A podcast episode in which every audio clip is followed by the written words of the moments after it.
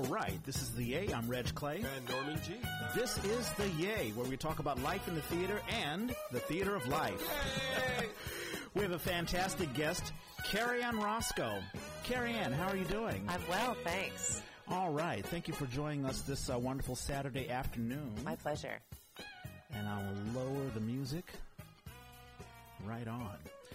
So Saturday afternoon, uh, Cary Ann is a um, sh- you are a operatic singer, but you're also an actress. Actress, excuse An me. actress. We we were yeah exactly tongue tied. You know, I got to work on my got to work on my uh, dialect. No, uh, you're di- just being like a millennial. You're just adding an X to the end. Of stuff. It's yeah, all yeah, good. I know, I know. In case an actress, singer, uh, you and I shared the stage at the uh, the the Shelton Theater when we did the um, playwrights in for San Francisco, and I think you're working on something right now. Are you are you in um, rehearsals for something? I'm not in rehearsals for anything right now. Um, I've got some auditions coming up. What I am working on right now is I'm helping to write um, an, a parody operetta. Every year, the I work a lot with the Lamplighters, which is a company in San Francisco, as you know, does a lot of Gilbert and Sullivan repertoire. Oh, nice. And every year, as a fundraiser, we write a whole new operetta. We write a whole new show, and we use Sullivan's melodies. So the music is already, already written, but we write new lyrics and we write an entire new book. And so I've been doing that um, for the past several months, and something that I've been doing for the past, gosh, almost decade now Wow. Yeah. with the company. Is it like political par- uh, political um, Parody. parody? Yeah. It sometimes is, but honestly, we we try to avoid going really hardcore political mm-hmm. because even when we add a little bit in, folks get a little mm. ruffled, and so you're kind of mm. toeing a line. We definitely went more political last year. Mm-hmm. We did like a Saturday Night Live kind of format, so we had a bunch of vignettes, and oh. some of them were were pointed, and um, people tolerated it, you know, because I think the majority of our audience is is pretty liberal on the whole, but we do have some conservative folks in our among our patrons, and so there were some raised eyebrows and some like, you know, you were a little political this year. So it's not beach blanket. It is not Beach Blanket. No, we try to be wacky and madcap, but it is not as pointed as Beach Blanket. No. Mm, cool. We'll talk more about that. As I begin my uh, podcast all the time, uh, how was your week, Norman? Starting to get busy. It is. You know, um, I have a son, and uh, so he's been in school two weeks, and that turned into a huge fight last night. Um, my wife just started; her school just started up this last week, um, and I've had a couple of weeks where I didn't have much to do, and this week things started to pick up, and so I'm getting out on the road, and I'm working, and I'm getting paid, and I'm like, ooh. Excitement. So that was different. Um, in terms of theater, I should plug um, I went to the Theater Artists. Well, it's the Theater Artists Guild and the I forget what the other acronym is. Something Alliance.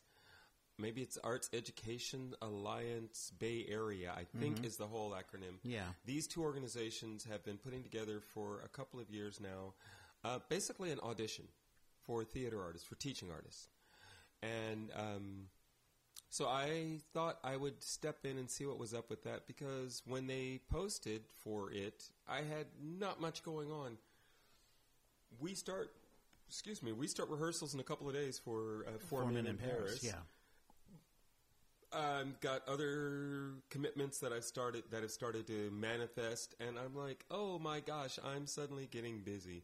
And then in the middle of the night, the boy is going crazy because we don't have good Wi-Fi.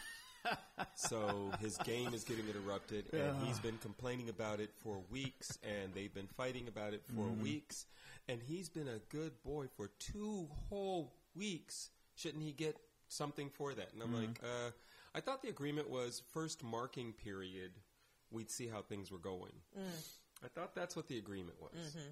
But you know he's chomping at the bit. So and I'm mm. like, and you know, and the funny thing is, so he's like, he's got a job right now. So he's like, I will put up the money so as we can get on to AT and T. It's better. It's high speed. And blah blah blah. It's like, and she said, yeah, yeah, I was so happy to hear it. She said, it's not about the money. It's about the issue of you spending all of your free time doing mm-hmm. that. That's that's a problem. Yeah, weaning, you know, weaning yourself. It's it's amazing. You know, we can remember our life without the internet, Right. And um, you know, it's it's Well, that's a negative in his mind. yeah, That would be like talking about, you know, the horse and buggy days. right, yeah, Like, why would you want to do that? That's crazy. this isn't the way things are. yeah. Do you have any like, kids, Cary Ann? No, I don't. Okay, I don't.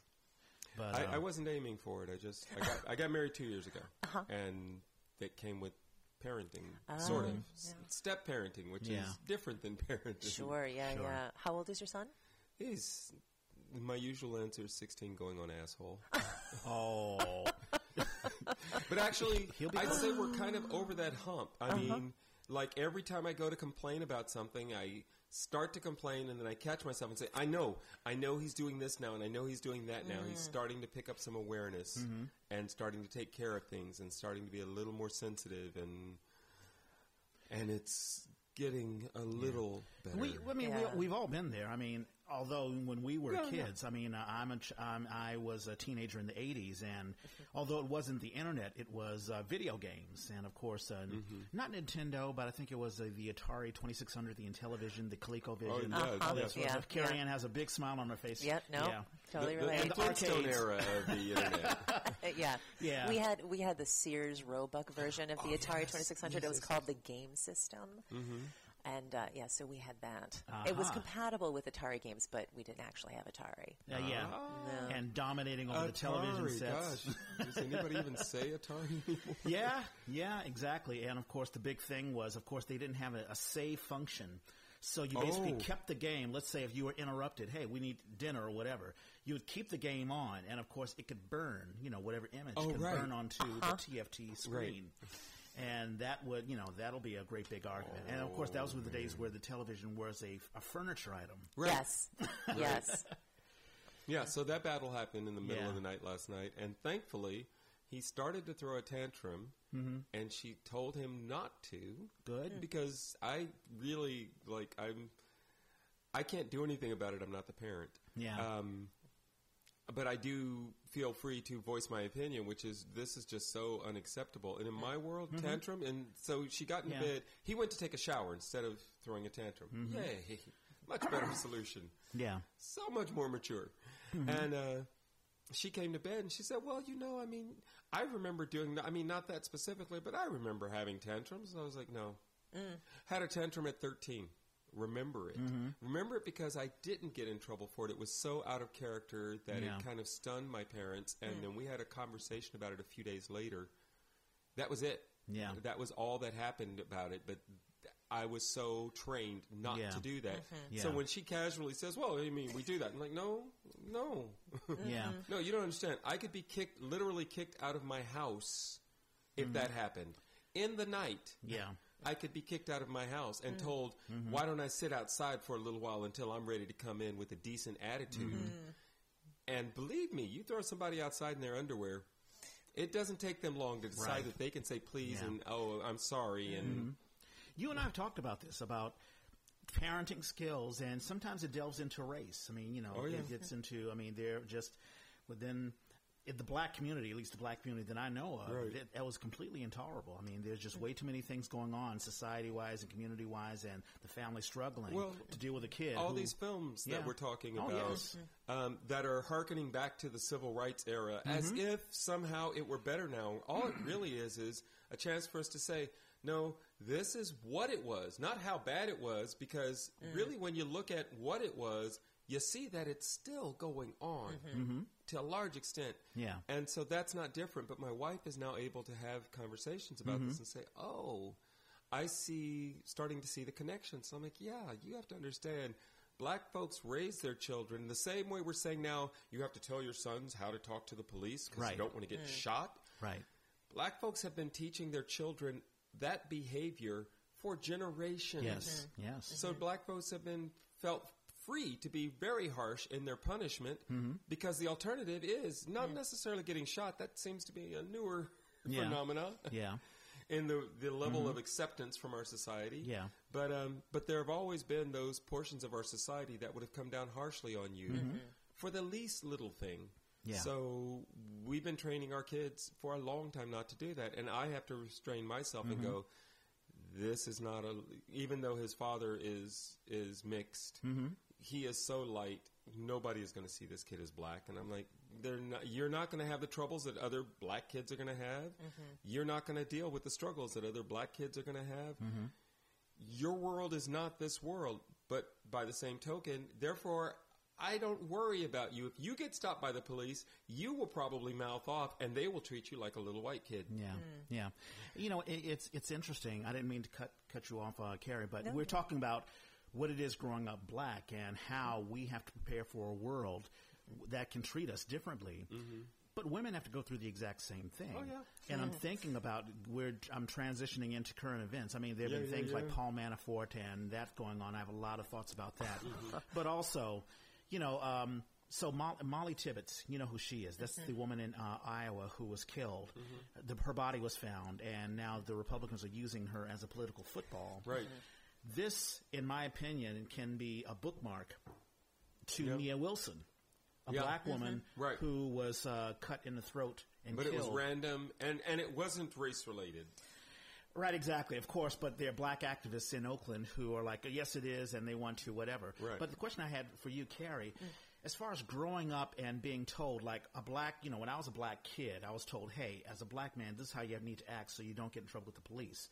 But as a woman, I think women are told similarly. well, but but just how to function so you don't get, let's say, raped. Or Oh, you- yeah. you put into whatever. Oh, and yeah. That sort of stuff. Honey, don't get raped. Yeah, Yeah. no, absolutely. But I mean, how to handle yourself, things that Yes. us men take for granted. Absolutely. Yeah. I mean, and it persists. It's, it's not even something that just little girls get or that, you know, mm-hmm. children get. It's something that women still, as you know, are, are, are expected to not get themselves raped as opposed to it. And it's absolutely It's a ridiculous to way say, to have to say that. Yeah. yes. but, it is, it's true. It is totally true. And it, and it came out wrong. I mean, there's there's just not just rape, but also sexual harassment. Right. How you handle yourself in the job. Right. Or when a guy approaches you, how to uh, maybe how to say no. I don't know. But I guess it sounded like your question was: expli- Is there an explicit "Hey, you need to watch out for this"? oh, yeah. Is there a women's version of the talk? Yeah, absolutely. because you say you know, and it's like, no, actually, we're men. We don't know. Yeah, we don't get that. Yeah. yeah, fair enough. Yeah, um, I mean, certainly when certainly when um, girls go through puberty and when they start, you know, socializing, and Mm-hmm. there's all sorts of messages about how you should behave around boys and what's expected of boys.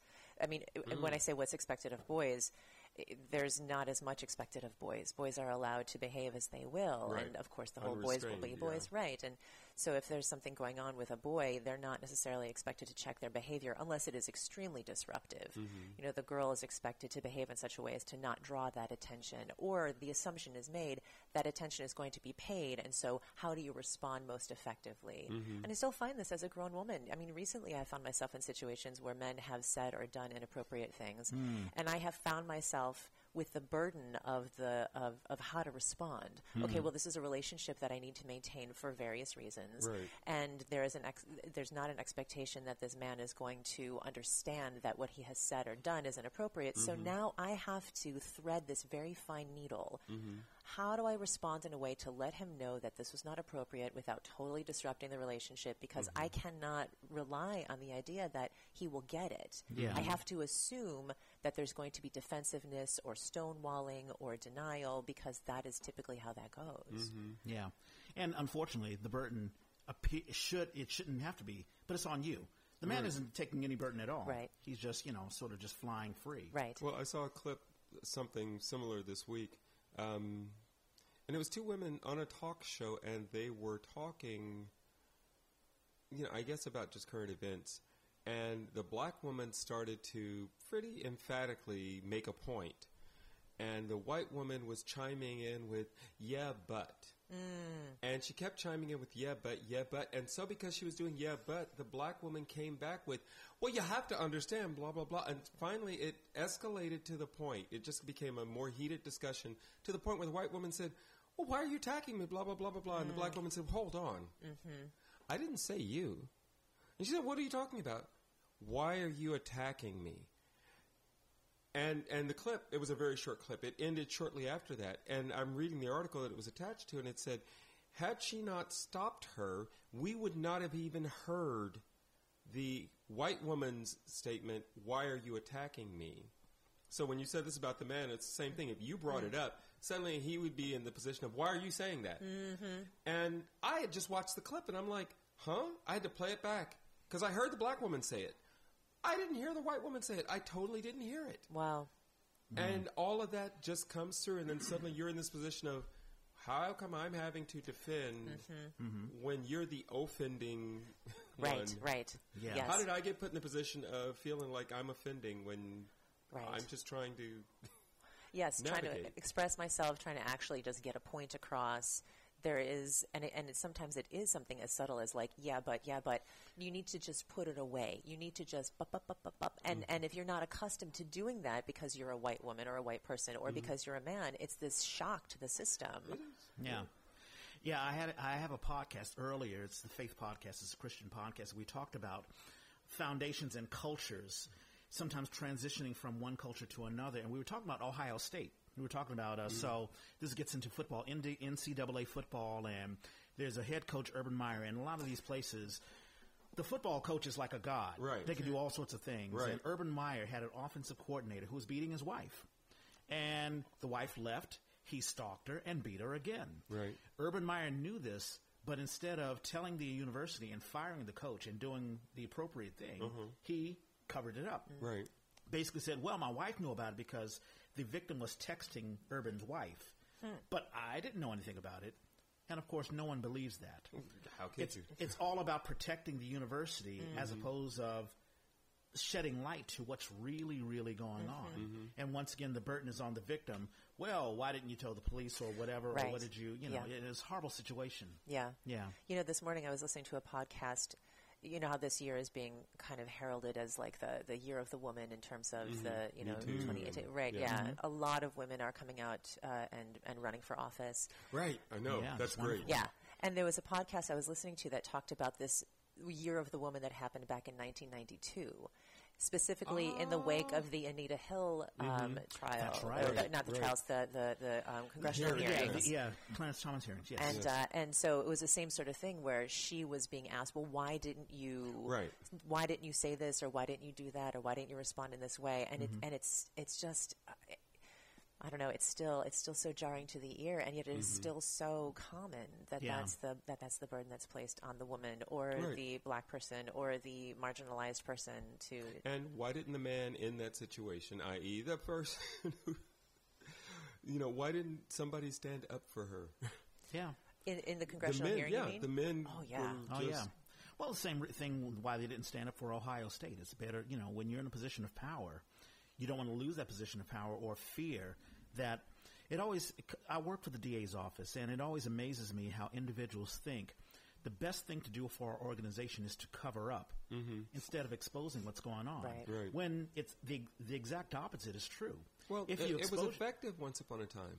well, sure. when there was more of a monolithic, super dominant, where you could do that and you could suppress or, Mm-hmm. Yeah.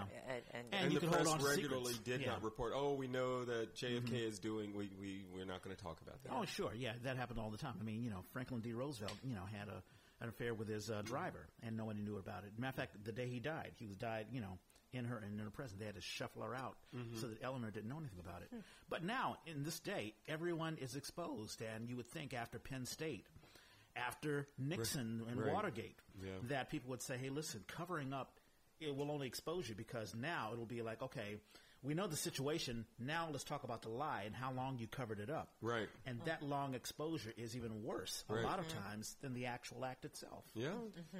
And we're learning about that now. You know, the whole. Do you have any thoughts about the whole Paul Manafort and Cohen and everything that's coming out? I out? just think I'm amazed at how far the Trump supporters will go to hmm. ignore the mounting evidence. Mm-hmm. There's no collusion. There's no Russian connection. Wait, this man is busted. He's been found guilty by a jury of his peers Yeah. of breaking law, including.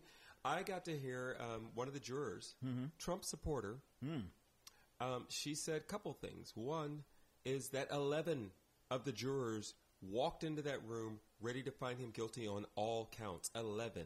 She didn't say that she was the one holdout. She said of the eight counts of guilty that they got, yeah. the evidence was so irrefutable that she, as a Trump, she is still a Trump supporter, that she believes that she had to vote guilty. She Yep. had no choice Yep. but to mm. find him guilty Yeah. and for them to ke- and that includes these connections to Russia. So the guy you put in charge of your mm-hmm. campaign is is a Russian agent. He forgot to um, to to sign up as a foreign mm-hmm. agent mm-hmm. because of his business dealings with Russia. No connections. I, I'm just that's the thing that most mystifies me. Is I'm like, how many dots will we have to connect before you guys will finally admit Yeah. what's going on? It's it's fascinating, and I was reading about uh, this whole um, impeachment. So Trump can impeach uh, some um, uh, impeachment, but also uh, pardoning. That's that's what I Right. meant. Well, there's pardoning. There's also impeachment, but pardoning. So Trump can pardon someone if they've been convicted of a federal, Federal, crime, right. But not the state, State, crime. yep. And I read an article which talked about Leona Helmsley. So in New York, Oh. Leona Helmsley was convicted of I forget what she did. She was the queen of mean. This Yes. goes into the Real 80s. estate. It was real estate Yeah, fraud. right. And I think she was exonerated for a couple of crimes. And so the prosecutors were like, okay, well, I'll tell you what, we'll prosecute her on the state level for these crimes. Right. But there is, at the time, a double jeopardy uh, rule that Right. said that you cannot retry someone for the same crime Mm-hmm. Right. on the state level. If they're both bundled, then that's it. Right. You've, you've bit the apple, that's it. Right. Because they were so pissed off that Leona Helmsley got off and didn't spend any uh, time in jail, I I think, that in 2011 they debundled it. They basically says, okay, Oh. yes, you can prosecute. Now, how does that apply to Paul Manafort? Of those that, he, so he got convicted of eight. Right. There's still 18 that he got off. Ten that he 10, got off. 10, thank you. He can be re-prosecuted on the state level for those uh, those uh, Of those uh, 10. those ten, and Trump can't do anything about Right. it. So they still have something dangling over him. Right. That's a fascinating thing. Yeah. And you're absolutely right. What are the Republicans going to do? You know, the Republicans are like, you know, they're still, but I think it's going to affect the uh, midterm elections. It seems so, like it. So if if this Congress won't do anything Mm-hmm. because they're still, it, it's just amazing how they they just I don't know if they don't care or you don't get the same feeling that they did in 1974 when Nixon, you know, there was no problem that the Republicans were like, hey, you know, you're guilty and we're going to go through this thing. But it's just amazing the the the collusion. I don't even know what to call it. Mm-hmm. Just this. Um, we don't care, or we know what he did, but we just don't care. I mean, I what think, do you think, Cary? I think it speaks to the. I don't know. I think about the insulated world that they exist in. I have Yeah. no idea what it's like to be inside the Beltway, but I think about what You mean the place where you have to go to show your ID when you go to the grocery store? you have to do that. According to Trump. According to Trump, yes. Oh God, I Which didn't is hear crazy. that. Oh, for heaven's sake! You can't get milk without showing your ID. God's sake. That's what he told a rally. yes.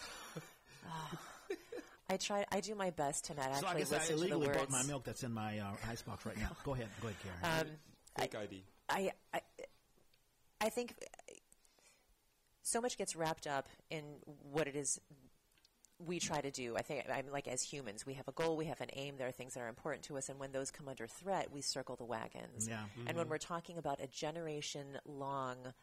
Um, a, a plan, you know, that is uh, to to get this party in power, to have all of the levers of power at their disposal. Right. We're talking incredible legacy from like the late '70s through Right. now. Yeah. Yeah. And so when that is what's at stake, I can only imagine the kind of pressure to keep that Mm-hmm. completely together, to keep that under wraps. You don't want to be the guy or the couple of guys that are the linchpin that pulls everything apart. Mm-hmm. Right. I, I, I just can't even imagine that pressure. So I think about that. It's not just about this one person. It's not just about Trump. It's about this entire scheme that's been Mm-hmm. Playing out over a generation and a half now. Yeah. Oh yeah.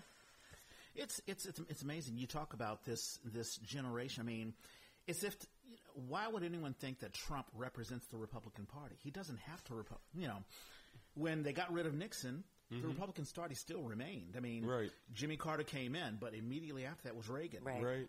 and the Republican Party rolled on. Who's to say that there could be, you know, someone like a Ted Cruz or someone to say, Oh, listen, ugh. let's get rid of Trump and let's restore the Republican Party. I mean, I'm a, I'm a Democrat, but I can recognize that there's some good Republicans. We're about to lose one uh, right now. There's uh, John McCain, Right. who, uh, who's Oh on. yes, that whoosh. Yeah, he's he's refused uh, care Right, for his cancer treatment. Right. And I'm going to miss him.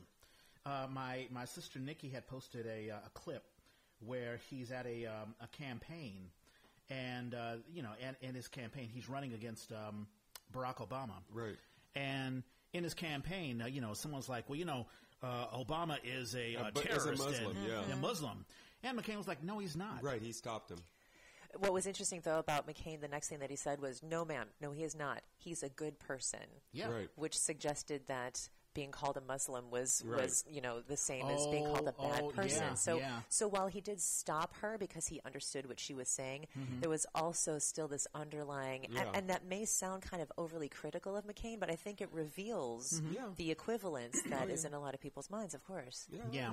No, I mean, uh, it, I'm not here to praise, you know, McCain because if I remember, Arizona was the last state to recognize Martin Luther King Jr. as a, as a Oh, national right. holiday. Yeah. And McCain was a senator Fought at the it. time. Yeah, they fought it pretty hard. And uh, so I'm not going to let him off the hook, but he But wasn't. man's dying, and Yeah, you yeah. know he's he has, for whatever reason, he has tried to serve his country. Mm-hmm. Yes. for a long time. Yeah. And he's representing a part of the Republican Party that is also being choked off of, Right. of Yeah. people who can be more principled and actually listen and have um, you know rational debate and discussions. And so, you know, We'll we'll edit that out. but yeah, you know, there, you know, I talked about it beforehand. But there was a time where there was a moderate Republican Party. You know, the Rockefeller Republicans who were not racist. It wasn't about God, guns, and gays. Uh, it was about fiscal being fiscally responsible. And although I didn't agree, I don't agree with a lot of that. But you could still have rational discussions. You know, the Bob Doles and the um, I don't know the other folks. I could just you know go on and on you know, presidents like uh, Eisenhower. Eisenhower was fan- uh, was a good president. and I think he, you know, warned people about the military-industrial complex, and he served his country. And but he believed in um, fiscal responsibility, and he cared for this country. I, I can't say that about Trump. So, yeah, you're right. I think you know the extremes are sort of taking over, and it's a bit scary. But I think it's, I think personally, I think it's temporary. Well, it's what's happened this week is exciting because it isn't just him; it's also the Michael Cohen That's right. and all these other people in the last couple of days who are suddenly getting immunity, and it's like, and everybody's pointing out and saying, if they're getting immunity, it's not because anybody cares about them testifying against Cohen. Yeah, that's exactly right. So, So with that, let's jump into an origin story. We have Cary Ann Rosko, uh, actress, um, singer. You're also a, psycho- a psychiatrist, psychotherapist. psychotherapist. there are these fine gradations depending on what degree you have. I, I was mean, asking a friend of mine, what's the difference between a psychologist and a psychiatrist? And she says one can give prescriptions, one can't. about Right, hundred yes. dollars an hour. Is that right? Right, and Yeah. psychologists are folks. Psychologists are folks who have doctorates, whereas psychotherapists have masters, and Mm-hmm. so there are also just these these other differences. But they're Yeah. Mm-hmm. in terms of what we do clinically, they're the, the psychologists, psychotherapists are, are quite the same. Yeah. No, that's fantastic, and we're glad to have you. And uh, you know, you're, you know, you have a great presence on stage, and just want to give you a compliment for that. You know, Oh, you're just thank you. just uh, awesome. And uh, we had, I think we had a wonderful. What was your experience working with the uh, the Playwright Playwright Center? Center? I really enjoy working with them. Mm-hmm. I mean, they they've actually been my first um, kind of step into non musical theater. Really? Yeah, Mm-hmm. uh, I mean the last the last non musical piece of theater I did was in fourth grade. Mhm.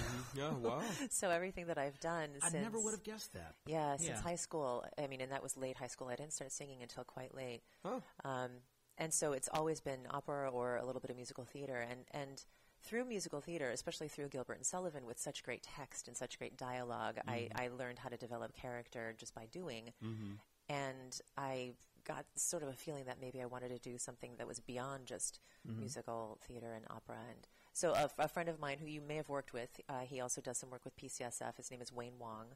Um, he's I've heard the name. yeah, he's a baritone. He's Yeah. an operatic baritone as well, and he um, he alerted me to um, the auditions for the developmental readings, and so I jumped in, and it's been great. I, I find it to be a really lovely environment. People are really encouraging. The playwrights are really supportive, and it, I find it to be pretty low pressure. Yeah. Um, you know, everybody is really grateful for you know you coming in and giving life to their work, and I you know it's really it feels really good. Yeah, you know, we've had um, we've had Bridget Dutta Portman, and we also have had um, Lisa Kong on, and they they've been very very helpful. I mean, they've been very very grateful for the actors uh, to uh, to just breathe the breath of life into their works, and um, yeah, I found it to be fun as well. Uh, did you were you raised here? Do, are you a native of the Bay? No, I'm not. I've been in the Bay since 2000. Okay. I was raised outside Chicago, Wow. um, and I lived there and went to um, school down in Central Illinois, University of Illinois in Okay. Champaign Urbana, and then I went to Boston to get my master's at the New England Conservatory of Music, Nice. and uh, lived there for a little while, and then came here. Very very cool. Yeah. Um, now close to uh, I'm thinking uh, Ypsilanti, Michigan, or what part of Michigan? You said close to Chicago. Outside of Chicago, Okay. right? So actually, the southwest suburbs of Chicago. Okay. Okay. It's Chicago. Got Yeah, it. if you've ever been, it's like LA. The the suburbs go on forever. it's just you drive an hour and a half, two hours, and you're still in the suburbs. So I grew up about 20 minutes outside of the city, Yeah. um, in a town called Stickney, oh, nice. which is not far from Cicero, which has uh, you know is kind of um, infamous for a couple of different things. Um, Al Capone used to have some of his uh, um, bars out there Yeah. in the day, and uh, also Cicero is um, kind of ground zero for um, redlining in, in Oh, the area. uh-huh. So um, you know, kind of kind of notorious for that as well. Oh, So I grew up near Notorious. there. Yeah. Yeah, I, I went to Chicago in 2007. It's a beautiful city. Of course, I was Mm-hmm. in Chicago, you know, um, so I didn't grow up in the suburbs or whatever. I was Uh, there last year. I Yeah. really enjoyed it. yeah, it is. It's a beautiful city. hmm And you have siblings, right? I do. I have one older sister. Okay. Yeah, she lives out in Denver. Yeah. Does Is she she also involved? She does not. She studied piano when we were growing up. Mm-hmm. I don't really. Uh, I mean, a couple of cousins studied music, Mm-hmm. um, but no professional musicians in my Mm. family, Mm-hmm. really to speak of. Mm-hmm. Um, so no, she doesn't perform. She's an artist, though. She she does stained glass, and she's a you know, nice. um, Nice. Degree in graphic design, and Mm-hmm. so there's an artist streak in our family, regardless. Mm-hmm. Nice. Uh, what do your parents do or did? I'm sure they're ret- retired. My mom is retired. She still lives um, outside Chicago. She worked for many years, actually working for Bacardi, working for one of their vice presidents as uh, as the uh, executive secretary to one of the vice presidents. My father is deceased. Um, he worked for Sears for many many years. Oh, wow. One of these guys who got into computers when they would fill an entire Oh, room. Uh-huh, Oh, right. nice. Yes. And so he did that for Early days many of computing, years. yeah. yeah, and and then through the end of his career, he would do like um, support and that sort of thing after Oh. he left Sears. Yeah. Sears is a dying thing. I mean, I, I think It is. Sears is just closing down. It's one of those. Yeah. Yeah. Unless they can figure out some new thing, they they need to evolve. No. Yeah, that and a lot of other companies. What got you involved in music? What, what was it about music that, I don't know, that's driven you? Yeah. Um, well, I studied guitar for a little while when I was growing up. Um, that was a little bit short lived. But in, as far as singing goes, I needed a creative arts credit to graduate from high school. And at the time, I was like into physics. Like I was going to go into physics. I didn't know what kind of, if it was going to be education or applied. But um, I needed a creative arts credit to graduate from high school, and so I um, auditioned for the choir. And my high school had um, a really strong music program, and so I got into their treble choir. And um, I remember the day we did voice testing. You know, we were each taken into a room, and the choir director would test, you know, to see what what range we were in. And I remember the look on his face of just this kind of like, who is this girl? Mm-hmm. And I had no idea why. I was just kind of singing whatever I was singing. He was just doing scales. And over the course of that year, I just kind of blossomed. And, and by the end of the year, I um, was in the musical, mm-hmm. which was Sound of Music. Oh, beautiful. and I played Liesel, which was a mm. dream come true. Mm-hmm. really? yes. oh my God! In my family, when Sound of Music would come on TV, uh-huh. you know, on on network Yeah, yeah, yeah. TV, ugh, we would just gather and watch that. Oh, yeah, of course. and, Back oh, in the day, yes. Yeah. And uh, I I conducted a piece on the spring concert, and Hmm. um, and from there, I I when I went to University of Illinois, I was an education major, Mm-hmm. but I decided during registration that I didn't want to do that, that I needed to be in the School of Music. Mm-hmm. And so I flagged down the proctor and I was like, I need to be elsewhere. And she, so she got so frustrated with me, she kicked me out and she was like, fine, go to the School of Music, get out of here. Mm-hmm. And uh, I was allowed to register there and I auditioned after that. And it was really just one foot in front of the other. Mm-hmm. Um, I kept expecting people to be like, okay, yeah, thank you, bye bye. Right. It was, I just did not, I was in remedial theory. You know, I just had no clue and um, it just kept it just kept working. I mean, mm-hmm. of course, I had disappointments and and um, you know setbacks, but um, Oh, like what? Like what? Well, I, when I auditioned to be, uh, so I was in the School of, of Music as an mm-hmm. education major. Mm-hmm. And I wanted to be in performance.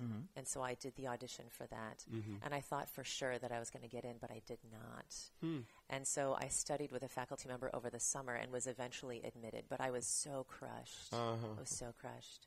Or when but I you didn't stop. I didn't stop. Yeah. No, no. I, I mean, I was getting enough encouragement Mm-hmm. that I felt like I could still keep going. Hmm. But like when I started auditioning for grad schools, um, I did not get into the grad school at my alma mater, um, which was a complete shock to me. Mm-hmm. Uh-huh. And to this day, I think it was pretty political, which was odd. No doubt. Yeah. Yeah, so uh, I just kept following my nose and found myself at this incredible conservatory. And uh, yeah, among among people who had been studying music since they were three, 4 years old, it was such a head trip. I was like, "What? What am I doing here?" No, that's fantastic. It's a wonderful. That's a wonderful story. Yeah. What brought you to the Bay? uh, what brought me to the Bay was a relationship, Okay. Mm-hmm. um, which then wound up not lasting. Um, but I decided to stay. That happens. Yeah. oh, I loved it from the moment I crossed the, Oh, the border, the state border, the state line. Yeah. Hmm. yeah, you and I came to, into the Bay because I came into the Bay in 1997, and I'm trying to, and you came in 2000, and it was right around that time. It was an interesting time. I think it, Willie Brown. Um, I'm not sure how long he had been mayor, but San Francisco was changing. It was sort of building up. I don't think the Moscone Center had been built up as of Moscone yet. was there. Moscone Center was there. It might have been in an, an expansion phase, which it keeps right. doing. Yeah, like Right. Pac Bell Park wasn't there. Pac Bell Park was not there. He Yeah. that was his. That oh yeah. that man. But it just seemed like you know the, the city was It was slowly transforming into what it is now, and it was sort of an idyllic time where uh, you can sort of I didn't even realize there was theater in the Bay Area, and then all of a sudden I'm involved in things, and I'm doing Right. like the Fringe Festival or whatever. But that's my experience. What was your experience uh, coming in? I lived in Marin for the first four years of my time in the Bay Area, um, and so I wasn't knee deep in theater quite quite off the bat. But what I found coming from the East Coast is that people on the West Coast in classical voice were so friendly. You know, in Boston, it's so close to New York, so it's very saturated with singers. You've got uh, Boston University and a bunch of liberal arts schools that are churning out singers, and it, and there's not as many opportunities, or at least there weren't back in the mid '90s when I was there. And when I came here, people are opening their address books and giving me contact names. Huh. And mm-hmm. before I knew it, I was having a coaching with somebody on faculty at the SF Opera. And mm-hmm. so I found it to be really lovely. Um, when I eventually started to get involved, people were, were not grabby. No one was rude. It was a very supportive place. Hmm. And I was really impressed by how many small companies there were and community companies, even for opera, which felt a little mm-hmm. bit more out of reach. I- I- so I, it was so refreshing, and and uh, some of those companies have since, um, you know, folded, unfortunately. But when I first started getting involved, it was really, it was really lovely. Yeah, No, it's fantastic. We've had a couple of singers uh, on uh, the Yay. Um, basically, a lot of the folks that I've worked with when we did Candide, um, and uh, they've talked about how they, you know, there's so many opportunities. Like uh, working with, there's a guy named Dave Moschler Uh-huh. who has the orchestra. Do you know Dave? I do. I've worked with him before. Yeah, Dave is fantastic, and I'm like, wow. There's an or, there's a like a group of it's almost like um, a, a session group of singers, but but there, there's an orchestra, and he has his own orchestra, and you can work with that, and that's a resource you can use. Wow. Um, so you know that's fantastic. Um, so how did you? What made you get involved with? I guess n- n- not. In other words, something something told you, hey, let's let me get involved in the Playwright Center and get involved in acting. Because you could have just said, well, that's acting, that's not singing, so forget about that. Right. Um, Yeah, I think it's probably a combination of things. Um, I I was getting such a positive response to my acting in these other ways, again through um, working on light opera and musical theater, that I just got more excited about it. Um, And I, I hate to say it, but there is um, the acting in opera can be so terrible. Yes, it can. It's so terrible. And I don't mean to disparage any of my colleagues because it's I will a very say different, it's a very sty- different style of performance. it's a style of performance. I think it's also just been allowed to grow up that way. Yeah, Opera singing has. is such a challenging and demanding discipline, and you're Mm-hmm. you're you're attending to so many things that are happening. Right. And, and you're singing this incredibly difficult stuff. It's it, you know the technical Mm-hmm. st- demands are really high. Uh, but it's it, but it's frustrating when that is completely just does not express something emotionally when it doesn't communicate. Um, so I think I was not as excited by the dramatic possibilities in opera, which sounds terrible because you have this incredible music, mm-hmm. Mm-hmm. but so much of the focus is on the music and less so about the, the, the communication and the emotion. Right. Certainly, as we go along, I think opera singers are being challenged to do that. And I think a lot of people are rising to that challenge. Mm-hmm. But I remember doing a, a production up at Cinnabar Theater in Petaluma, and it was an opera, and working with a, a straight play director who it was like when we weren't talking different languages, but there were definitely accommodations that needed to be made because the expectations were very different. Oh yeah. Yeah. Um, so I think I just felt much more excited about doing something that had that kind of um, expressivity and where I I wasn't. I, I wasn't concerned about the technical stuff. I could just to be a little bit more um, present to the the words. I mean, even as an opera singer, I'm always I've always been more drawn to repertoire that has something relevant to say. Mm-hmm. I've never I've I've never uh, been really fully drawn to pieces that are so repetitive, like Uh-huh. like Baroque opera, for example. Right. It's all about the vocal fireworks, but it's the same two verses for like six minutes. Yeah. Yeah. Yeah. Yeah. And I've, n- I've, I've never really been drawn to that. I think because there isn't the kind of content that I, I, I want to get into. Yeah. My voice teacher loves opera, and so I uh, did a non-singing role, and then I did a chorus role with her. And she asked me about directing, and I said I, I just can't because we did. Um, oh God, um, uh, what is it? Um, Montecchi Capoletti, Montecchi. Um, Montague and Capu- Capuletti. I'm watching what I think of as acting, and oh my god, I just want to cringe. I just want to crawl in a corner and die. And I'm like, these people are so into this. And the guy who was playing, I think he was playing Capulet, um, the father, you know, he's mm-hmm. got this gorgeous baritone, mm-hmm. wonderful, and he's having such a good time playing the role. And it's just over the top, wacky. I oh. mean, he is they're even pulling him back just a little bit because he is so prone to get to the wacky of it. But that's fits in the world of you know it's all mm-hmm. broad gestures it's all broad gestures and broad strokes and i'm going to step down stage because this is my chance to do my piece so even though what i'm actually saying is i'm dearly in love with you and i hope you won't leave me i'm actually going to physically turn away from you and face out to the audience Yeah. to have this moment and i'm like Oh no! I said I, I said I couldn't I couldn't possibly direct this Hmm. because I don't understand what the conventions are Mm-hmm. of opera, and Yeah. I would be frustrating a whole cast of people trying to get them to do what I think should be happening. And I think that's very real. I mean, um, a friend of mine was she directed a, a lamplighter show, having having done a lot of directing in other contexts, and mm-hmm. she had to learn. Oh, oh, oh! Opera singers expect that you're going to give them the map of the stage. Now you mm-hmm. walk over here, and then you walk over here, mm-hmm. and other types of actors are not into that. That Right. that feels.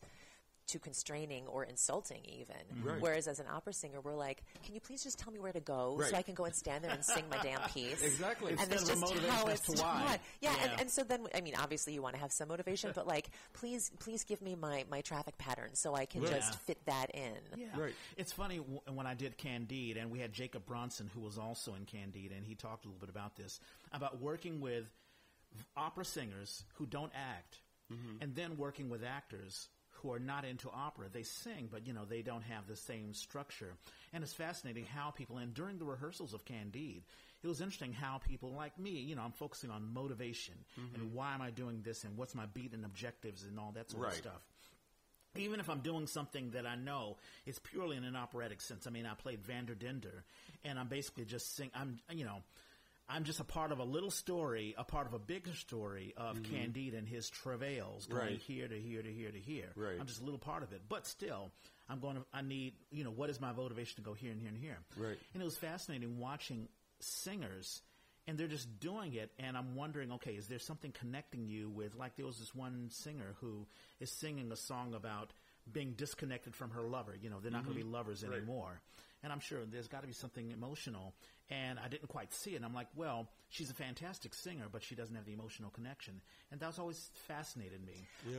I think there's something about what the audience demands as well. I'm thinking It about is, like the golden age of opera and you know the Mm-hmm. 40s and 50s where people wanted to hear the voice. Yeah. That was what they came for. Right. And so it all grew up around that. Mm-hmm. And so you accommodate because if you're getting the response from what we call parking and barking, where you just like stand in place and do your thing. Uh, I love that phrase. Yeah. Or, or if you, you know, it, p- people are not necessarily concerned about the relationship between the soprano and the tenor in this moment. They want to hear the soprano's beautiful floaty high C. Right. Yeah. Yeah. And so, so you, you kind of adjust to that because it's Yeah. what it's what people want to hear.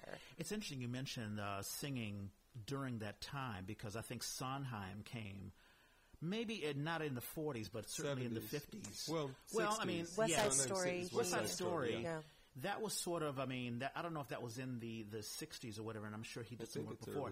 But Yeah. there, you know, there, you get a, a sense of a connection of emotional content Yeah. along with singing. And although it's not opera, there is a sort of uh, operatic, you know, f- Well, uh, it's a it's a muscular singing. Yeah. Yeah. It's- he- And um, I think you know, you. The, I think the audience, when you talk about Cary, what the audience is expecting, I think the audience's expectations, you know, as we get later into you know uh, into the '60s, is is more like we want an emotional connection. And I think that's true. And and uh, again, I you know, the trends in opera are more and more towards having life in your singing, and mm-hmm. especially in small theaters where you are not on a giant stage, mm-hmm. where you are quite intimate with the audience. You Right. really have to do that.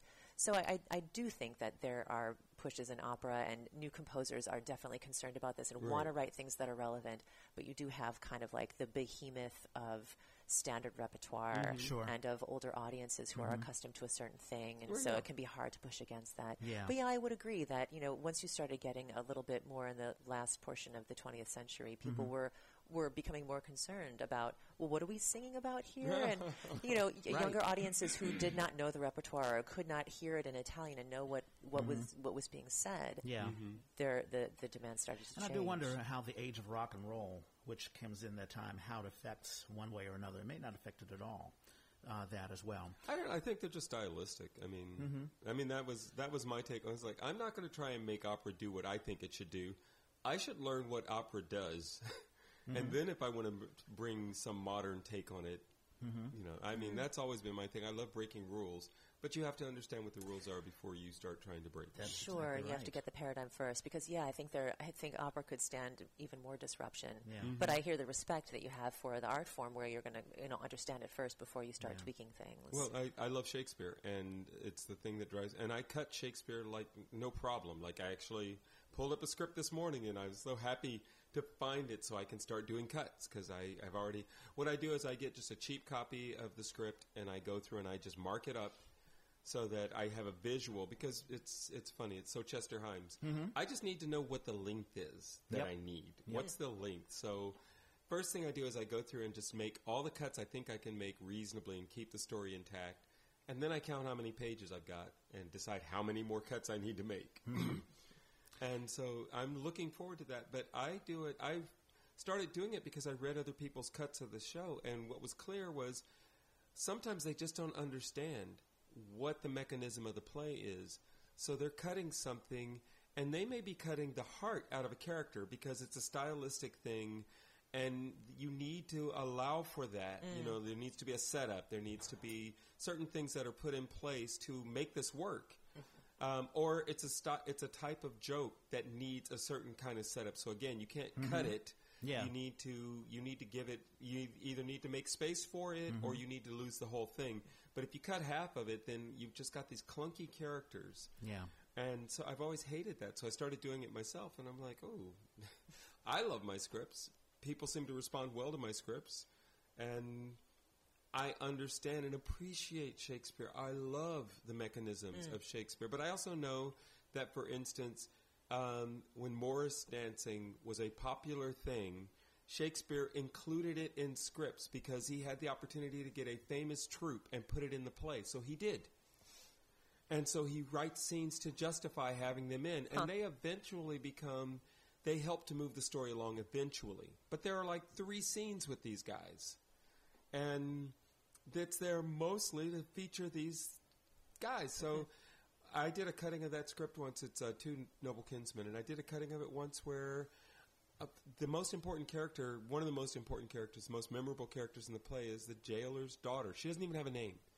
But what she does have is four magnificent monologues that are her descent into madness. Mm. And you need most of that for it to make sense. Mm. So you somehow have to justify these dancer guys because that's how she ends up in the woods and that's how she fully loses her mind. Mm. And you see that descent into madness. And then this group of traveling dancers finds her, brings her back to the city, and she is reunited with family. Um, you can't have that if you don't have the dancers. Yeah. And if you don't have that, then you lose one of the major parts of this. Uh, this is a major part of the script. It's a major thread. And I'm like, I I understand. You could say, okay, we're going to cast this and not use that. We're going to get rid of all of that, and there's a way to do that. But if I were cutting the script otherwise, I would be cutting with the sense of I have to figure out how much of this I need to keep so that I can justify this storyline. Mm-hmm. Yeah, I think you have to have an understanding of what the story is before you can cut it. Yeah. To know, you know, I mean, there's certain things that should be cut because, let's say, this repetitive, but you have to Yeah. have a nuance, uh, an understanding of what the nuance of the script is Right. to know what to cut and what not to cut. Mm-hmm. And it reminds me of an article that I posted earlier this mm-hmm. week about theater, Shakespeare theater companies all across the United States having to make adjustments in this new age mm-hmm. uh-huh. where a lot of folks just aren't coming to Shakespeare shows. Yeah.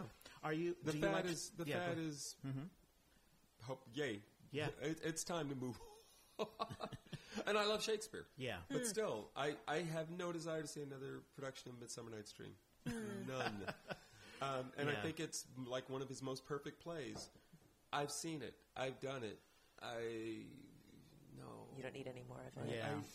I, there are so many other stories Right. that you could do. Yes. You could even do other stories that are inspired by it, based on it, Right. um, have some similarities to it. But why, why just keep beating on the same tired story? Yeah. Yeah.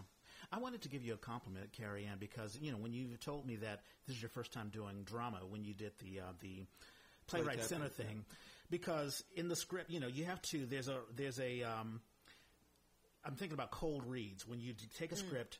You know, there's art. I, I'm not going to say this is an art form, but there's a technique. There's a way in which you take a script. You sort of have to read it as fast as possible and then act with the script in your hands. And usually it takes a while. I don't think, I think it took me a while for me to get used to it. And you adapted to it really, really quickly. Thank you. Um, just natural ways of, of handling things on stage. I mean, is that something that you just picked up? Um, I th- I think I I think there was a way in which I'm, I'm I think when I was a kid I was I wouldn't say theatrical but but but um m- my family are a bunch of uh, like a sense of humor, sarcastic. Oh, nice. You know, sounds um, like a fun family. in ways, yes. But so I think there was a way in which we kind of used these, you know, little bits of humor, and and and um, my sister and I will will. I mean, our inside jokes go on forever and ever. So I think there was a way in which we kind of would would perform for each other a little bit, just as a way of relating to each other. Yeah. Um, but yeah, I, I, I just, I, again, I think, I think getting getting a lot of um, work in dialogue with a lot of Gilbert and Sullivan and some musical theater, but no, I, I, I'm not really sure where it came from. I don't mean to sound, you know, obtuse, but I remember b- being in grad school and auditioning for um, a young artist program that also included some. Um, some dialogue and I did not know what I was doing and I just I just kind of rolled it out and, and it seemed to impress them. That, Um, yeah, that could be a good way to do it. Yeah. It honestly can. Uh, you know, I remember doing some cold reads with PCSF, and in fact, I went to see my friend Wayne in a cold in a, in a developmental Right. reading, and um, one of the actors didn't show up, and so I was asked. I had already done a developmental reading, and so um, they were familiar with me. And I walk in the door, and they grab me and say, "You know, can you? Somebody didn't show up. Can you do a cold read?" Okay, sure. And so I did it a full length play of a, a pretty substantial part, mm-hmm. and I just kind of I just kind of did it. It just felt like, oh, this is what's happening, and I understand Right. this mm-hmm. character, and and here we go. Yeah. Um, every now and again, I think about taking an actual acting class. Mm-hmm. I- Don't do it. no, do it. no. No. Why is that? I, I think I think there are a whole lot of people who try to tell you what they think you should do or how you should approach it. Mm. Um, but the fact is, most of, I think most of the best casting comes from somebody just kind of going, "How well do you do with this role? You seem to do well with it. Great. And how well do we communicate? If we communicate well enough, and I can get some adjustments out of you, mm. the rest of it is meaningless. I could care mm. less if you never mark a certain beat." Yeah. Um, which is another subject I want to touch on, but Yeah. No, I think, you know, we've had a bunch of, uh, and it's something that I've always asked folks who have been on the Mm-hmm. uh, podcast whether you learn more from school or did you learn just from life in general? Uh-huh. Or And doing, it's yeah. been, I, I think the vast majority have learned more from life itself. Mm-hmm. Right. I mean, I took some techniques. I think uh, there was one, I forget who it was who said, you know, a lot of what you learn from school is unlearning, you know, your bad Right, habits or right. fixing things that you Right. need fixing, Mm-hmm. if you need fixing. right. Um, so I think you know, like when I learned, I I went to NYU for undergraduate drama, and I learned some techniques. There were some techniques that were introduced that I sort of just pushed aside because it didn't it didn't make sense to me. It sort of like a smorgasbord, Right. Or like you know, you go to I think they call it the smorgasbord where Yeah. it's like all you A need buffet, buffet, thing, yeah. Yeah. And there, Well, that there's- is smorgasbord. Yeah. yeah, Yeah.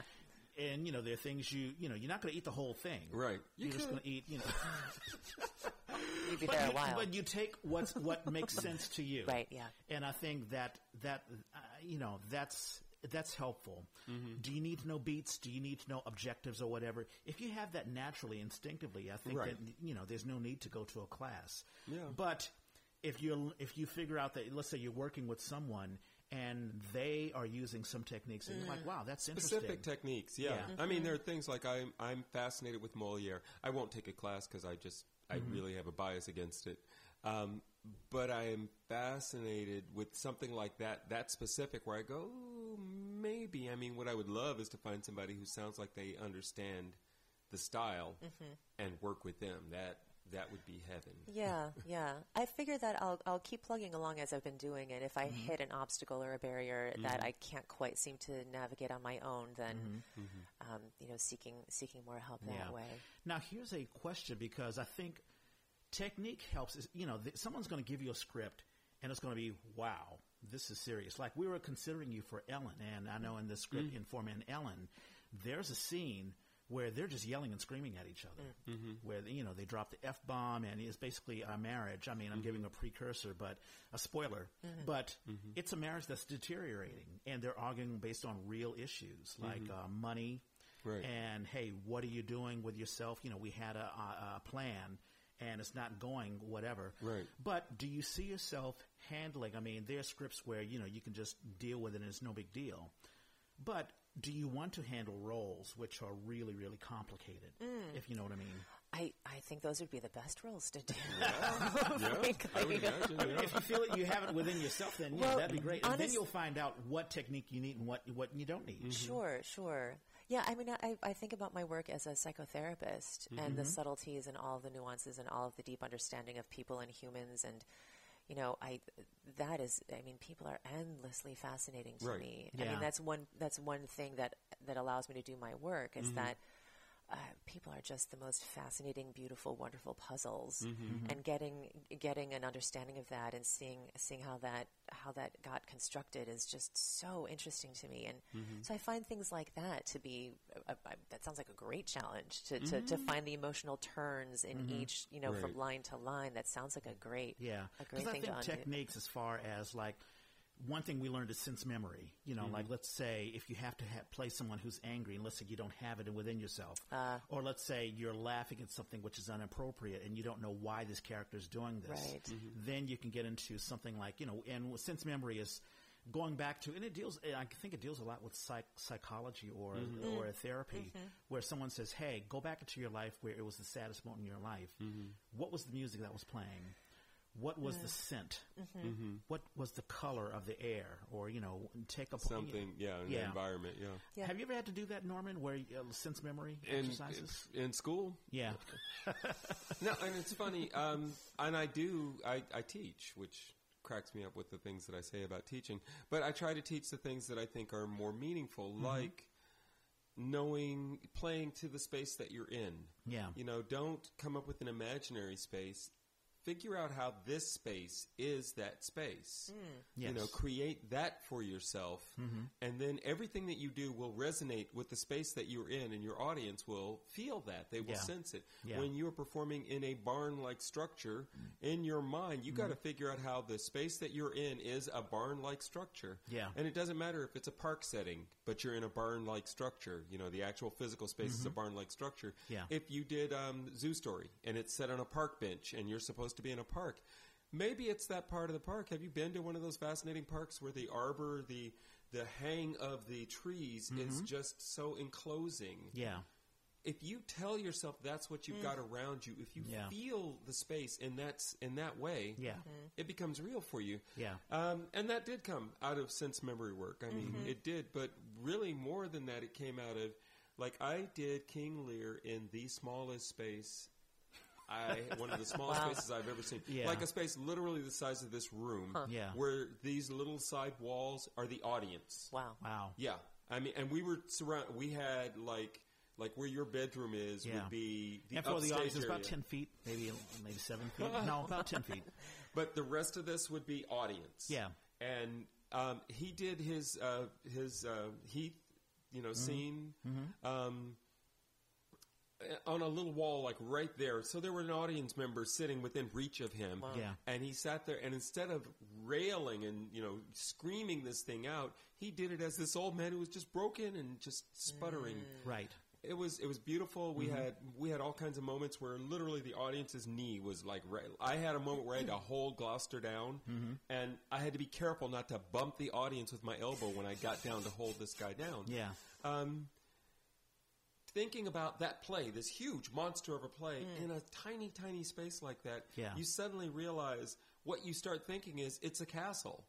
And this is this little room in a castle, or that little room in the castle, and the biggest area of playing space mm-hmm. is the big Yes. mansion, the big, you know, hall. Mm-hmm. Mm-hmm. Um, you start to own the space in a totally different way. It's, it's gorgeous. Mm-hmm. Yeah, and, and I've had to go through that as well. Let's say I'm doing an intimate scene where I'm just speaking with one person, yet there's an audience member here. Mm-hmm. And of course, you want to focus your attention. And I think technique helps you ground yourself mm. to the scene if you're having trouble with mm-hmm. being grounded in the scene.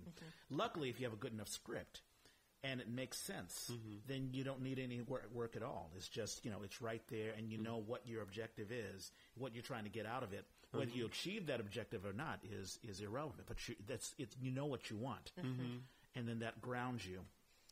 But I wanted to talk about ty- psychotherapy because I'm mm. fascinated about just, you know, they. I- I've often said it. You know, uh, theater theater is therapeutic, but it's not therapy. But there there is some uh, parallels where you're getting into another character which thinks completely different. How does your work, your day work, help you, if at all, with your theater work? Absolutely. It absolutely informs Mm-hmm. it. Um, I- and I think you hit the nail on the head when you're talking about stepping into somebody else's shoes and adopting a character's point of view. And uh, not to not to be reductive about my work with my clients, but but the goal in my work as a psychotherapist is to understand the other person mm-hmm. as clearly and as detailed as I possibly can. Yeah. Mm-hmm. And I, the same thing is true of, d- of building a character and of mm-hmm. understanding their experience and of building in that emotional content too. When I sit with a client, um, I can I can actually pick up what's happening in their nervous system, which mm-hmm. sounds kind of freaky, but mm-hmm. but we're built, we are wired to do that. Right. And so when I'm sitting very quietly, listening very closely and very deeply to a client, I can actually feel what is happening in their nervous system. It is- it is mm-hmm. literally resonating in my body.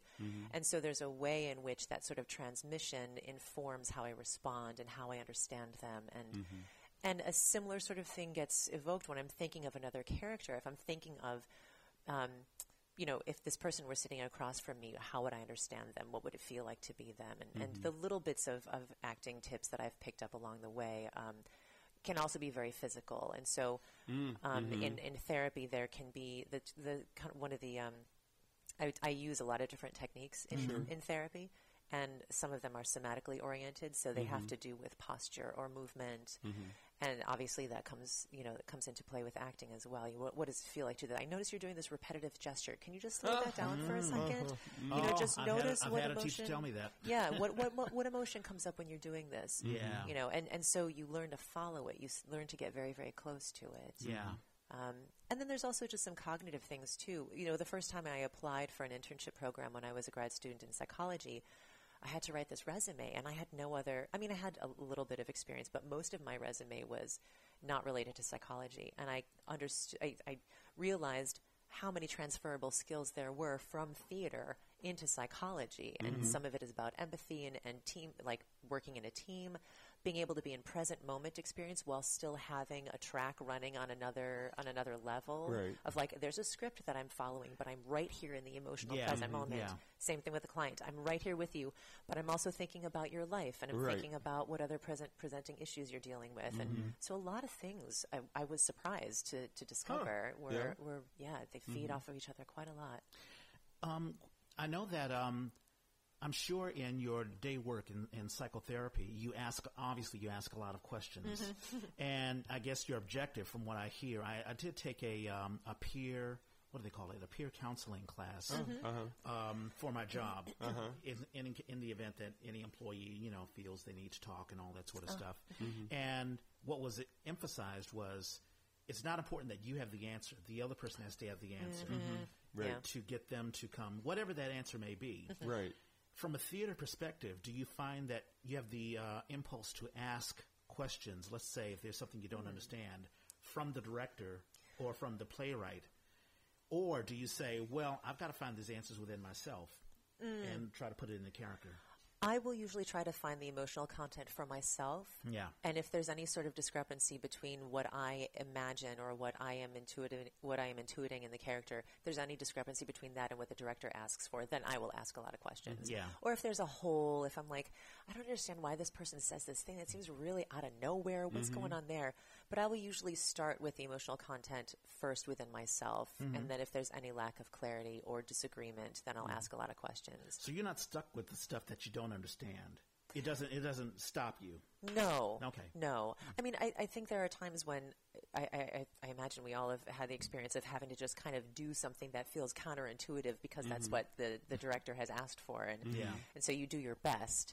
But I think in general, yeah, I, I and in fact, you may recall um, in rehearsal during th- one of the rounds of PCSF recently, Yeah. where uh, um, I had said to the dir- the director had asked, you know, what should I know about the way you work that will help us work together? Which I thought was a great. This is this is Radhika Rao. Yeah. And uh, so I said, I ask questions when I don't, when things are not clear. And in when I was a voice student, this actually ruffled a lot of voice teachers' feathers.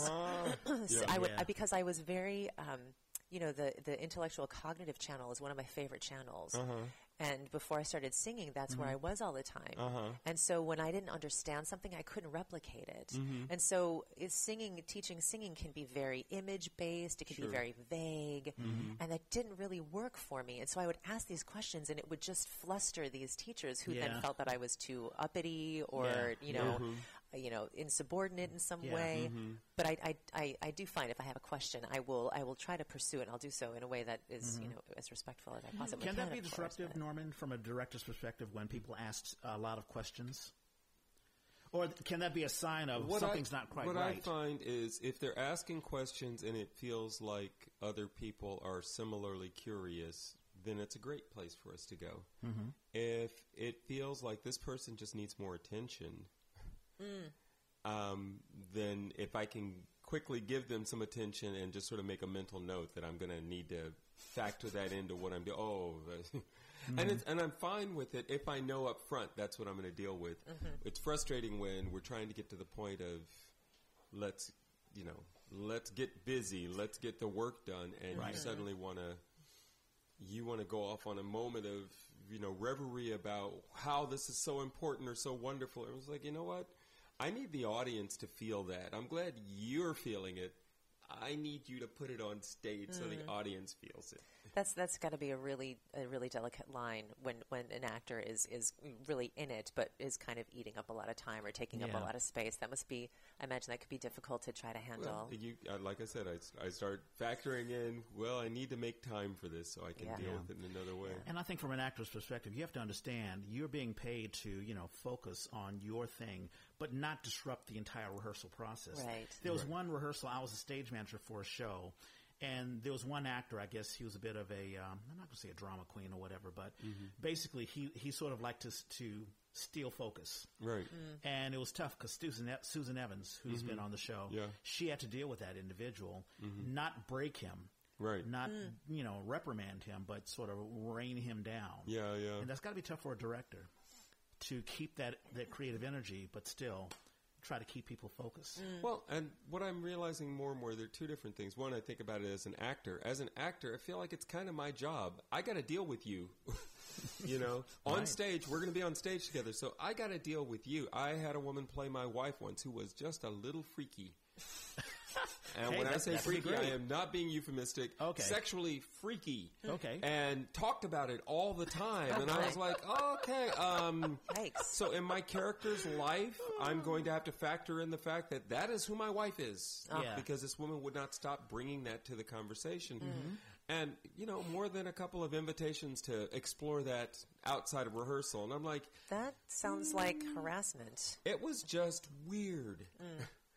and, you know, I, but again, I felt like it was my job as an actor just to try and deal with it as best I can, as long as it wasn't disrupting the process. And I think it actually brought some real interesting energy to the play. That was great. Mm. Now, as a director, mm-hmm.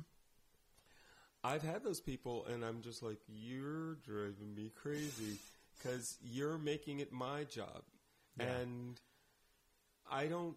That isn't my job. What I know as a director is director and teacher. I had to think about this yesterday. They asked us one thing that we should know about you as a teacher, and I couldn't come up with the one thing.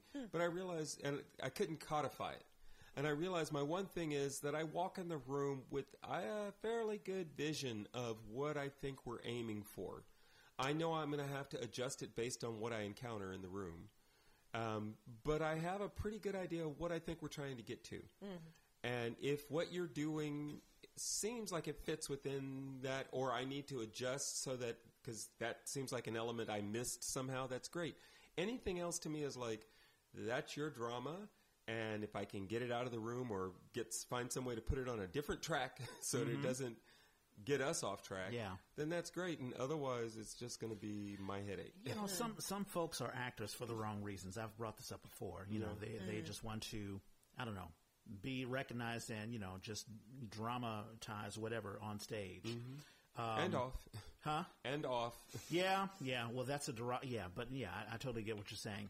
You know, I think actors need to be responsible. Hey, you know, what you're doing has to fit within the play, and you have to listen to the director and you know know that you're just you're a piece to a you know a bigger you know Well, to the that- story. that's a dream world. but okay. Before we get into because we passed the hour mark, we're having so much fun. Wow. Um, how is how is San Francisco Bay Area theater treating you? I mean, are you getting what what you want out of it? If that makes sense. I think, yeah, I- it, make, it makes sense. I feel like, um, I mean, so far, yes. Mm-hmm. I, I, um, I feel like I've been able to capitalize on a lot of opportunities I've had. Hmm. Um, San Francisco is a city that, as a as a classical music, musician or an opera singer, you don't. People have day jobs, and that's mm-hmm. okay, mm-hmm. and that's right. not true in all places. Mm-hmm. And so, in that way, I feel like San Francisco has been supportive, but I have never felt pressured to to abandon everything else for for you know music or yeah, exactly. Um, I feel like for me personally, right now, I am starting to shift a little bit, um, it, as evidenced by me pursuing more kind of non musical theater projects, mm-hmm. and so I'm curious to see what what other areas of of Bay Area theater are like. Mm-hmm. And so I guess it's kind of an open question. Right now, I feel like working with PCSF for the past couple few years has mm-hmm. given me a nice little landing place where I can start to test a little bit. Um, but it'll be interesting to see once I start to branch out a little bit further and a little bit further away mm. from um, musical theater and, and opera, what what it's like. Yeah. Mm. It'll be exciting to see you grow. I mean, to see, and I find that with every production that I'm in, and how a director sees me.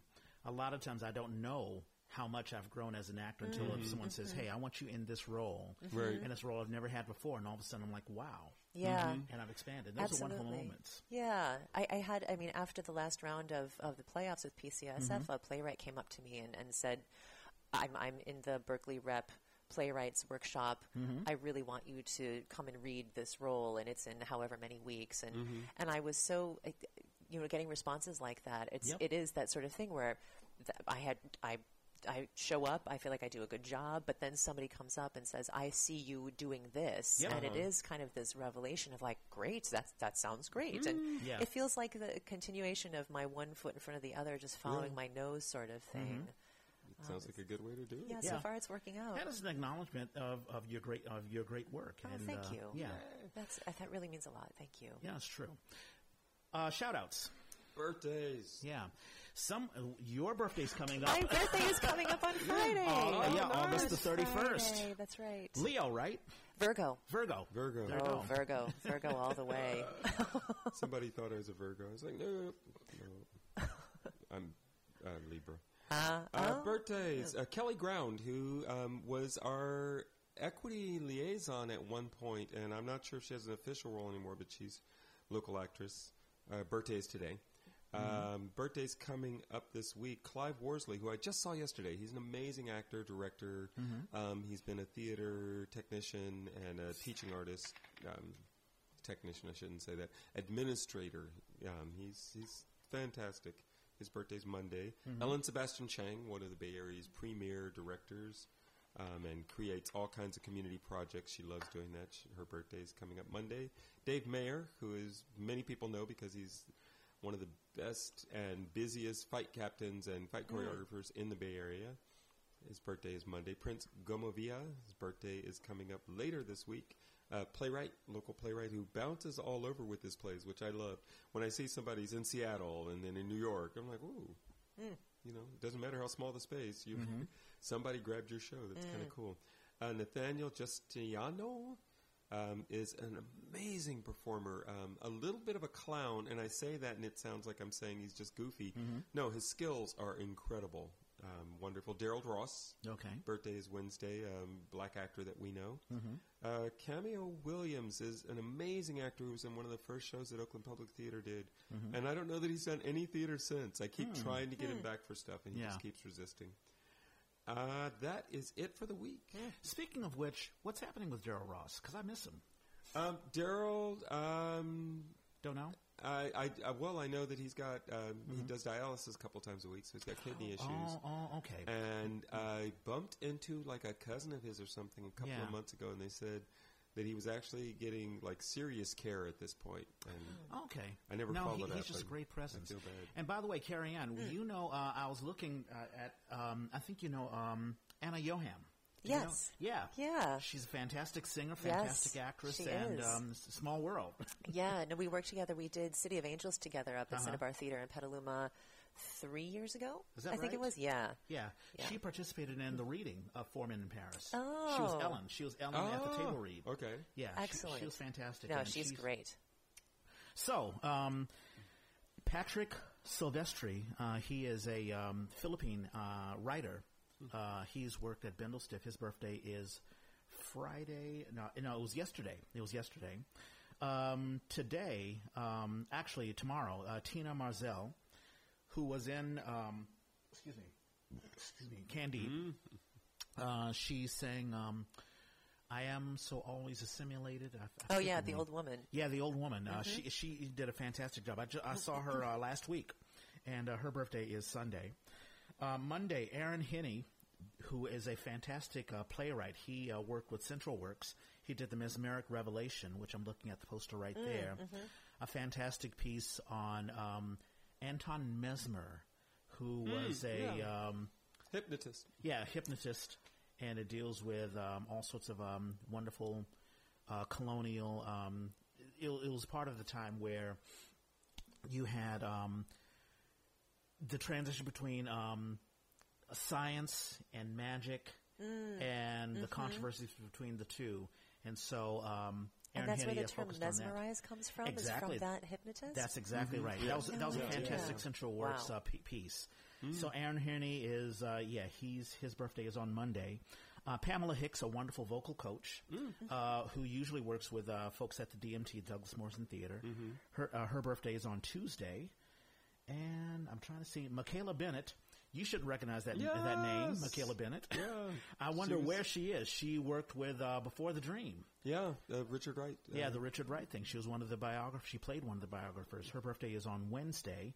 Um, do you have you heard of her lately? I haven't heard anything from her. No. yeah. And um, on Friday, along with Cary Ann Rosko, a good friend of mine also graduated from Duke Ellington School of the Arts, David Brannon. He is a uh, painter, and uh, he just had a um, a what do they call it? The sh- uh, Exhibition? exhibition uh, in Los Angeles. Ah, And that's it. That's all I have for me. Wow. impressive. um, I, I want to get out a couple of shout outs for Yes. shows. If you know shows that you want to promote, please do. Mm-hmm. Um, but before I say that, I forgot to say that one of the big things this week was I did a reading. Yes. Um, and it was a gorgeous little piece. Me too. Um, Go ahead. Adelia or The Nose Play. Um, it's written by two young guys. And um, I was in it with Jeri Lynn Cohen, who is one of the word for word women, Mm-hmm. um, and Ken Ruta. And that to me is like, I mean, that that is a special moment in my theater career here because that man was on all the big stages when I first got to town. And I remember doing a development workshop um, where we got a whole week to work on a piece. And there was a little festival, I guess, of pieces. So he was in a little piece, two hander, where they had almost no rehearsal. Like they, ours was somewhat staged. Theirs was two people sitting in chairs reading the script. And when you hear about somebody like acting so well that they can do the phone book, Ken Ruta is one of those Wow. people. Wow. Um, so there I was sitting next to Ken Ruta and just listening to his voice, this incredible voice. So You got to that was- bring them. That bring, was a bring 'em to the show. Yeah.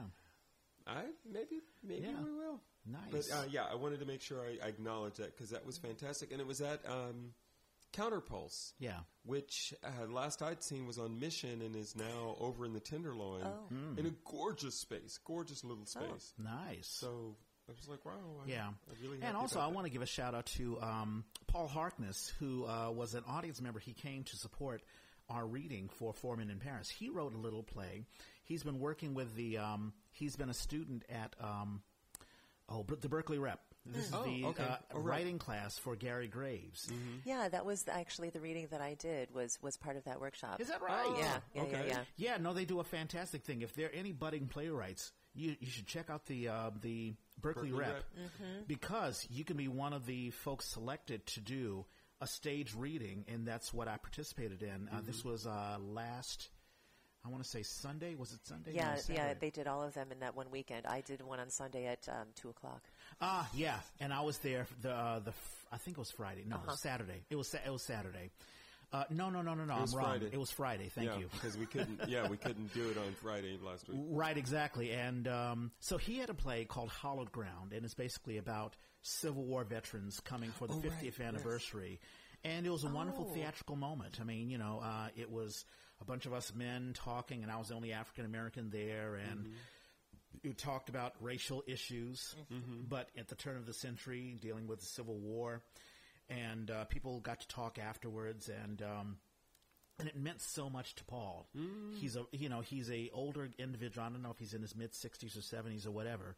And he said, you know what, this may be the one and only time I write a play, but this this uh, experience was worth it. Oh, great! And it was awesome. It I'm was pretty sure I met him because I think he was actually reading one of the parts in the Is that play right? reading that I Has did. like a, a, a, a meticulous beard. I, th- I think so. Yeah. He has, We- he has a presence about him. yeah. yeah, I, the the reading that I did was um, by a playwright named uh, Ralph Protzik. yeah. And uh, it was actually a continuation of the Madame Butterfly story. Oh, nice. You may recall that Mm-hmm. uh, Pinkerton and Madame Butterfly have a child together, and so it's what happens to that boy Uh-huh. and how he grows up, and, and and it's completely just cut from whole cloth. He just fabricates this whole thing, but it's so interesting, Mm-hmm. and it was interesting also to talk with him about.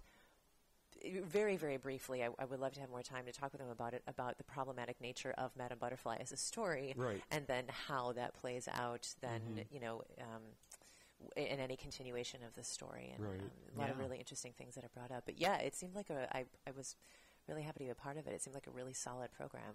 Yeah, yeah, it's fantastic. So for folks who want to, you know, budding actor, budding playwright, you know, the Berkeley Rep, that's Yeah. yet another venue that you can go to.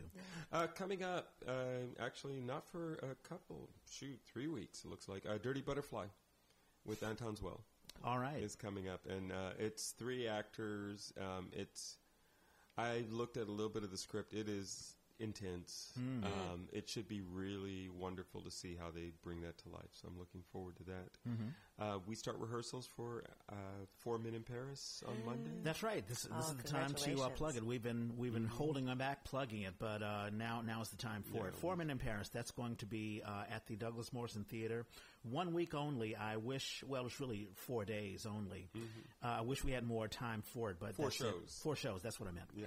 Um, and that will be on October the 12th through the 14th. Mm-hmm. Basically, a show about four men, based on the real events uh, of four men: Richard Wright, um, James, James Baldwin, Baldwin, Chester Himes, Himes, Ollie Ollie Harrington, Harrington. in their last days in Paris in 1960. It deals with uh, there's basically three storylines that's going on. There's Richard and his relationship with Ellen. Uh, which is an interracial relationship and some of the struggles with Mm-hmm. marriage. Uh, James Baldwin, his struggling with um, not trying necessarily with homosexuality, with but um, finding his identity. Mm-hmm. a writer. Um, his uh, sexual identity Yes. is. Is he comfortable being an expatriate, or does he want to be involved in the changes that are starting to Yeah. bubble in Yeah. America? and the dynamic of the father and the son Between um, he and Richard between Wright, Richard yeah, Wright. yeah. and also James. Uh, I'm sorry, Chester, Chester Himes, Himes. who's uh, has to decide between a saint and a sinner. You know, there are two women in his life, and he has to make a choice. All narrated, narrated by uh, Ollie Harrington.